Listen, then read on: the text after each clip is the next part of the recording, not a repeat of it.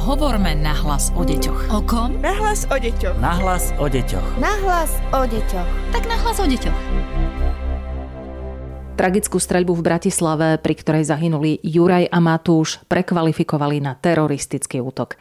Ako uviedol na svojej sociálnej sieti minister obrany Jaroslav Naď, vraha zo Zámockej ulice sme medzi extrémistami neevidovali. Medzinárodná extrémistická komunita, ku ktorej sa hlásil, je pre nás však známa.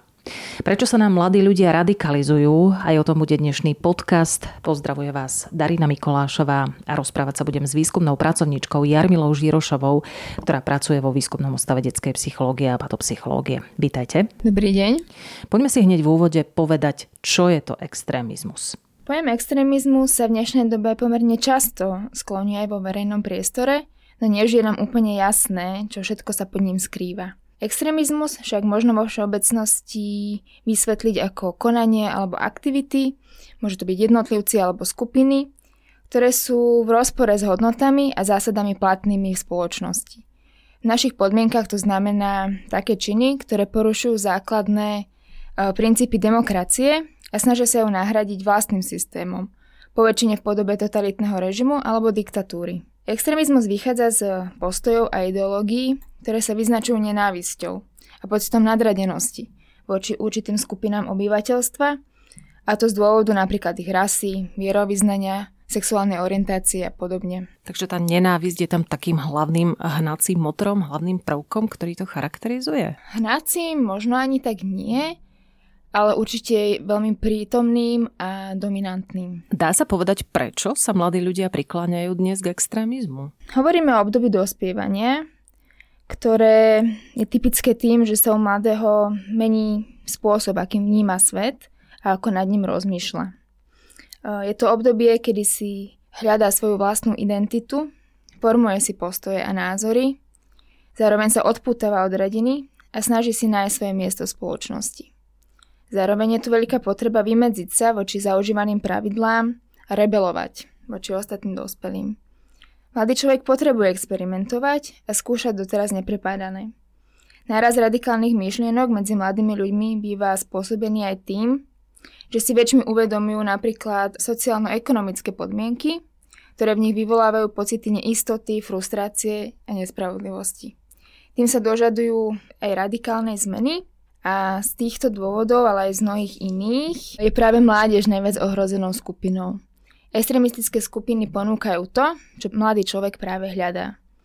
Tu by som ešte chcela podotknúť, že tým, že mladí ľudia v takejto skupine inklinujú alebo sympatizujú, ešte hneď neznamená, že sa stanú aj jej členmi. Mm-hmm. A začnú sa zapájať do rôznych rizikových aktivít. V tomto období je ešte mnoho priestoru pre preventívnu prácu, a hodnými postupmi je možné tomuto javu zabrániť. Ešte, že ste to dodali, lebo som mala pocit, že sa motáme v nejakej slepej uličke a že z tohto asi nevídeme von, čo sa týka mladých ľudí. Ale vravíte, že hovoríme o kategórii dospievajúcich detí. Radikalizujú sa nám možno niekedy už aj úplne malé deti, alebo to nie je taký problém? Áno, v tej predložnej otázke sme rozprávali o období adolescencie, tam si môžeme predstaviť mládež okolo tých pätnásť rokov do nejakej dvadsiatky. A či sa nám radikalizujú aj deti? Um, deti si všímajú svoje okolie a napodobňujú, v prípade preberajú to, čo videli v rodine, alebo to, čo zachytili medzi rovesníkmi v telke alebo na internete. A môžeme sa teda stretnúť s tým, že malé deti sa napríklad odmietajú hrať s dieťaťom, ktoré je nejakým spôsobom iné, alebo ho šikanujú. Taktiež môžu používať rôzne hanlivé výrazy alebo nádavky, ktoré závania nejakým rasizmom alebo niečím podobným. Avšak nazvať takéto správanie ešte ako radikálne mi nepríde úplne na mieste. Treba sa s dieťaťom normálne o tom porozprávať, zistiť, odkiaľ takéto správanie teda berie a aký má na to dôvod, a primerane veku mu vysvetliť, prečo to nie je úplne správne. Poďme sa ešte venovať tej kategórii mladých ľudí, teda dospievajúcich mladých ľudí. Aké majú, okrem tohoto všetkého, čo sme rozprávali, motivácie vstúpiť do radikálnej extrémistickej skupiny? Čo tam hľadajú? No, veľakrát sa spomína tá ideológia, ale tá je častokrát naozaj úplne na okraji a nie je to dominantnou. Motivácie vychádzajú zo prirodzených a oprávnených potrieb mladého človeka. Môžu to byť také potreby ako túžba niekam patriť, byť súčasťou rovesníckej skupiny a mať v nej svoje stále postavenie. Ďalej to môže byť aj túžba po dobrodružstve alebo po zrušujúcich zážitkoch. U chlapcov je typická inklinácia nasledovať mužské silné role, a to najmä vtedy, ak chýba otec v rodine, po prípade nesplňa úplne predstavy a očakávania. Ako sme už spomínali, formovanie identity je dôležitou úlohou v tomto vývinovom období a práve členstvo v skupine a prezentovaný svetonázor plnia túto funkciu. Tých dôvodov, prečo mladí vstupujú do radikálnych skupín, je naozaj nespočetné množstvo. Môžem spomenúť ďalšie ako pocit nedostatku zmyslu v živote, či zažitá trauma alebo pocity krivdy. Ďalej to môžu byť zlé výsledky v škole alebo pocit ohrozenia a strachu. Po prípade oprávnenosť násilia, pocity traumy a ohrozenia a strachu. Zatiaľ sme hovorili najmä o chlapcoch, aspoň sme ich teda spomínali v tej predchádzajúcej odpovedi. Čo dievčatá? Radikalizujú sa nám aj dievčatá? Áno, radikalizácia a extrémizmus je aj problémom dievčat, avšak dá sa povedať, že prevažujú tam práve chlapci. Dievčatá môžu do týchto skupín vstupovať napríklad ako priateľky chlapcov, ktorí sú v tejto skupine, a majú v nej možno trošku iné postavenie ako chlapci, že sa až tak nezapájajú do tých radikálnych konaní, ale skôr vytvárajú takú nejakú podpornú základňu pre tú skupinu. Také zázemie možno. Také zázemie, presne mm-hmm. tak.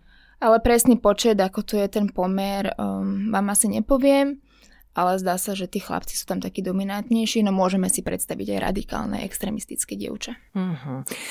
Čo môžu deti v tejto extrémistickej skupine získať? Čo im dáva to, že v nej sú? Tak ako som už spomínala, dostávajú ten pocit, alebo teda nejaké zarámcovanie tej vlastnej identity. Taktiež to predstavuje istú prestíž, v prípade získavajú pocit moci alebo adekvátnosti, niekedy aj ochranu. Mladý človek si môže zvyšovať svoje sebavedomie, napríklad pri kontakte s opačným pohlavím. A ďalej získava pocit nejakej užitočnosti, nielen pre tú svoju skupinu, ale pre spoločnosť ako takú. Hovoríte, že je tam istá atraktivita pre opačné pohlavie. Dá sa povedať, že napríklad chlapci, ktorí sú v extremistickej skupine, sú atraktívnejší možno pre dievčatá? Platí to? No ťažko povedať, či atraktívnejší. Asi závisí od toho, čo to dievča konkrétne považuje za atraktívne. Ale keď si tam naozaj predstavíme nejakých vysokých, svalnatých chlapcov, ktorí sú šikovní, neviem, v nejakom športe, alebo teda dávajú tomu dievčaťu pocit nejakej ochrany, že sa môžu cítiť bezpečne v tej skupine, tak to môže byť atraktívne, ale asi by som to úplne nezovšeobecňovala. Ja som dokonca čítala, že extrémistická skupina je ako náboženská sekta v istom zmysle. Platí to podľa vás?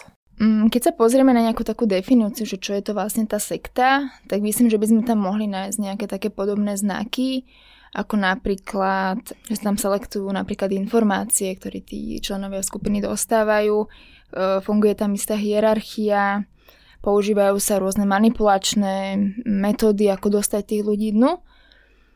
Takže niečo tam spoločne môžeme nájsť, napríklad pri náboženskom extrémizme. Tam je ten súvis alebo to spojenie o niečo silnejšie, ale asi v takým v tom našom pravicovom extrémizme to nie je až také silné.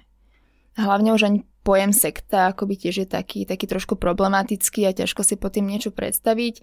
Skôr teda hovoríme o tom, že sú tam nejaké silné náboženské presvedčenia, ktoré sa vymedzujú tomu, tomu, čo je zaužívané. Hovorili sme doposiaľ o tom, čo všetko môžu deti získať v prípade, že sa stanú členmi extrémistickej skupiny.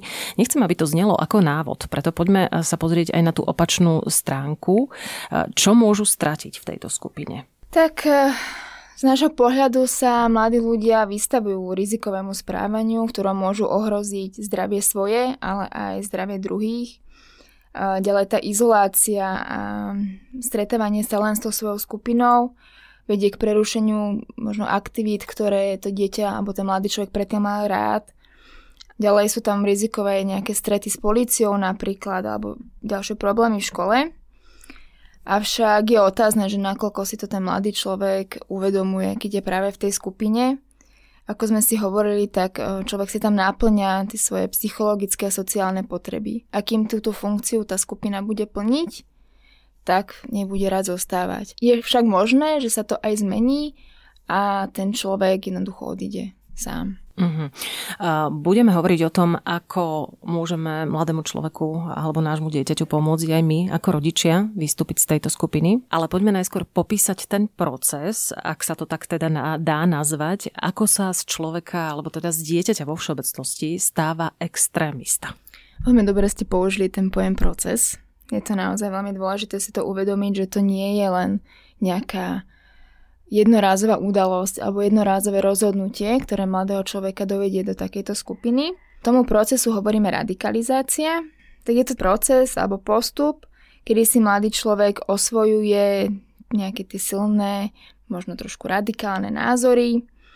Vstupujú do neho mnoho faktorov, okrem tých, teda, ktoré sme už spomínali, že si tam teda chce naplniť tie psychologicko-sociálne potreby, tak je tam dôležitý aj vplyv tej spoločnosti a to, aké témy momentálne v nej rezonujú. Počas tohto procesu dieťa postupne si usilňuje tie svoje názory, upevňuje si postavenie v tej skupine, zvyšuje si dôveru voči vodcovi a postupne vlastne sa do toho zamotáva tak, že ani nevie a je členom takejto skupiny a radikalizuje sa už nielen vo svojich myšlienkach, ale aj v činoch a konaniach, tým, že sa zapája do nejakých aktivít a častokrát je tam prítomné násilie už potom. Skôr ako budeme radiť rodičom, čo môžu robiť v prípade, že ich dieťa sa stane členom extremistickej skupiny, a ako môžu pomôcť svojej ratolesti alebo svojmu dieťaťu vo všeobecnosti. A mňa zaujíma, keďže sme hovorili o tom, že vy sa vo výskumnom ústave detskej psychológie a patopsychológie venujete extrémizmu. Či máte nejaké také aktuálne dáta, ktoré aktuálne zbierate a dokumentujú to, že možno mládež je radikalizovaná viac v dnešnej dobe. Máte niečo podobné? Tieto dáta momentálne úplne v rukave ešte nemáme. Ale momentálne prebieha výskum a zber dát venovaný práve na túto tému. Cieľom je zistiť, nakoľko mládež na Slovensku inklinuje k extremistickému správaniu. Zostavili sme batériu niekoľkých dotazníkov, z ktorých každý skúma rôzne psychologické alebo sociálne príčiny. Do konca roka by ste mali priniesť reálne výsledky tohto výskumu vo Výskumnom ústave detskej psychológie a patopsychológie a budú nás veľmi zaujímať práve vzhľadom na to, čo sa nám v spoločnosti aktuálne deje. Poďme teraz poradiť rodičom, ako môžeme ako rodičia rozpoznať, že je moje dieťa členom radikálnej alebo extrémistickej skupiny. Treba si všímať zmeny v správaní dieťaťa. Môže sa to prejavovať napríklad zmenou nálad, experimentmi so vzhľadom, s oblečením, so zmenou v trávení voľného času, stretáva sa s novými kamarátmi, alebo naopak, uzatvára sa a trávi viacej času doma, na internete, izoluje sa od svojho okolia. Takéto zmeny sa môžu udiať postupne, ale aj pomerne náhle. V prvom rade si však treba povedať, že ide o normálny a zdravý vývin, dospievajúci si hľadajú svoju identitu a je to niečo prirodzené, takéto zmeny.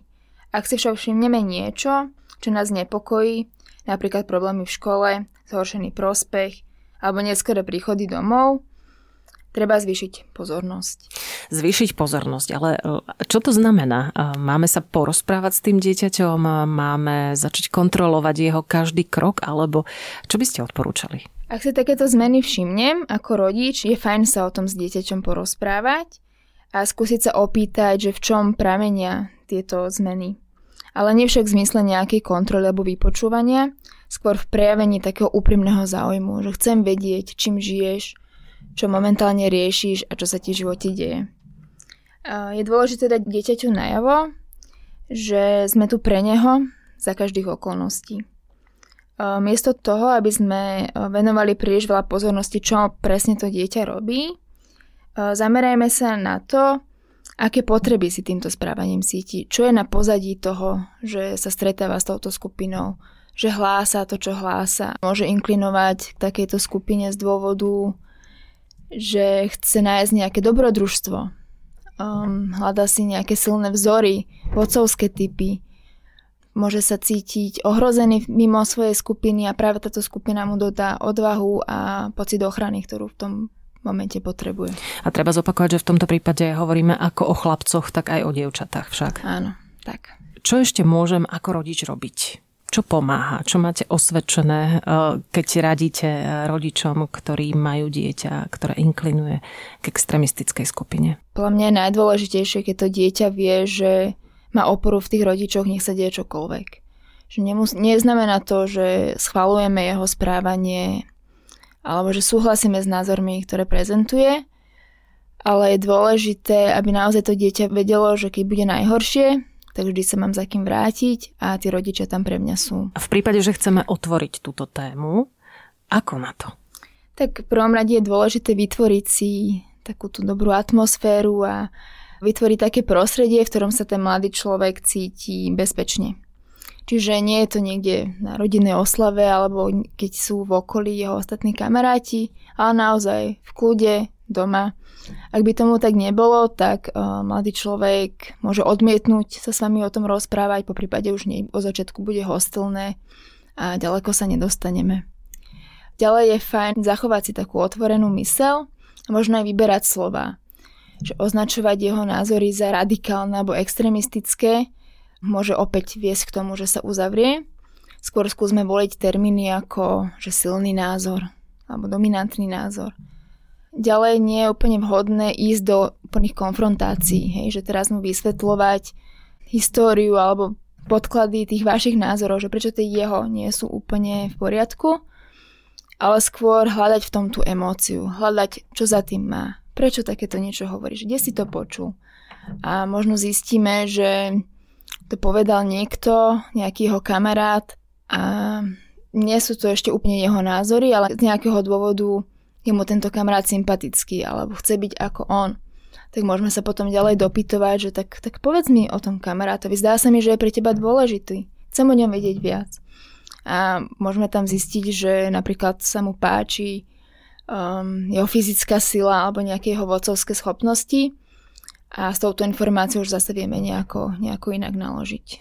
A celkovo musíme byť asi ako rodičia opatrní s konštatovaním typu nemáš pravdu, mýliš sa, tie tvoje názory nie sú dobré a tak ďalej. Je to tak?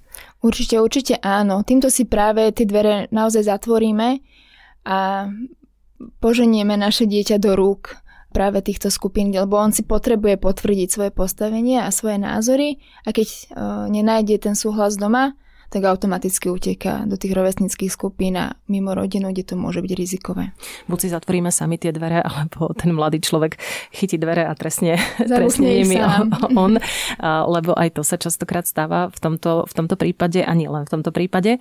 A ako viem svoje dieťa dostať napríklad zo zlej partie? Môže mi napríklad niekto pomôcť, nejaký odborník, na ktorého sa môžem obrátiť? Čím je dieťa staršie, tak tým je to náročnejšie dostať ho zo skupiny kamarátov, ktorá je v tom období pre neho dôležitá. Jasné zákazy, že nemôžu sa s týmito ľuďmi stretávať, naozaj veľmi nefungujú. Čo sa však dá robiť, je ponúkať alternatívy. Skúsiť ho motivovať, aby sa stretával aj s nejakými inými ľuďmi, napríklad zo nejakých záujmových krúžkov, ktoré kedysi dieťa navštevovalo, alebo so spolužiakmi, alebo nejakými rodinnými známymi.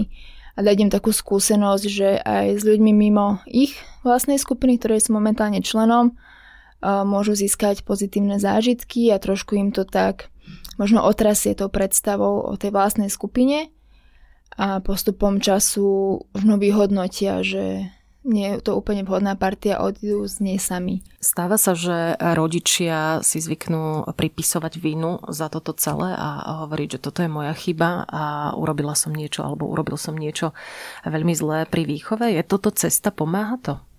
Tak určite nepomáha sa sám seba obviňovať. Treba sa dívať dopredu a naozaj hľadať tie možnosti ako z toho von a podporiť to dieťa.